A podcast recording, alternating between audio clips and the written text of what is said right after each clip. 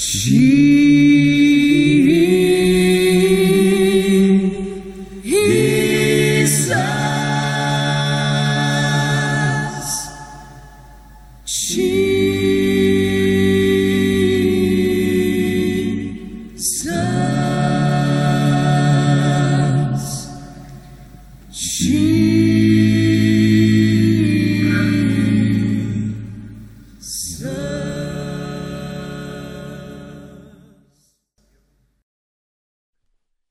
Välkommen med på en spännande resa med Jesuspodden. Dagens avsnitt heter Att vara och att göra. Jesus säger Leta inte efter genvägar till Gud.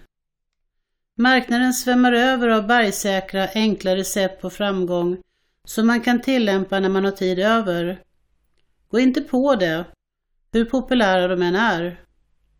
Vägen till livet, till Gud, är jobbig och man måste alltid akta sig för att inte förlora den ur sikte.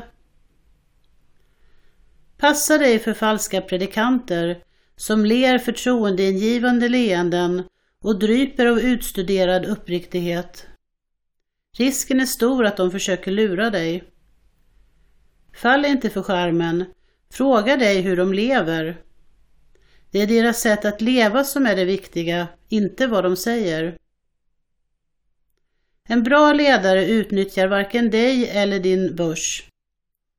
Dåliga ledare är sjuka träd med sura äpplen som kommer att tuggas ner och hamna på brasan. Att kunna lösenordet. Att kalla mig för herre och husbonde eller herre och härskare till exempel leder ingen vart. Det som krävs är att man lyder på riktigt. Att man gör det min far vill. Jag kan se framför mig hur tusentals kommer fram till mig vid den yttersta domen och säger Mästare, vi predikade budskapet, vi kastade ut demoner, alla talade om allt vi gjorde med Gud i ryggen. Men jag får då lov att svara Ni levde aldrig med mig, ni bara använder mig för att göra er själva viktiga. Ni hör inte hit. Det jag berättar för er är inte något tillägg till livet, inte lite snickarglädje på livets bygge. Nej, det är själva grunden för bygget. En god grund att bygga livet på.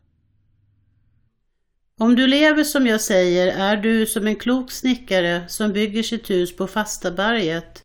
Regnet kan ösa ner, floden svämma över, stormen rasa, men huset står fast på berggrunden.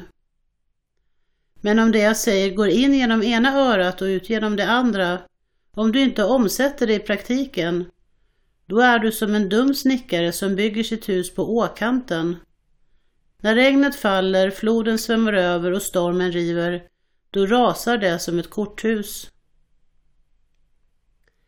När Jesus hade hållit det här talet började folket applådera. Aldrig hade de hört någon undervisa så. Alla fattade att han levde precis som han lärde, inte som de vanliga skriftlärda som brukade stå för deras andliga fostran.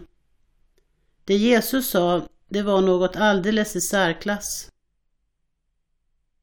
Jesus.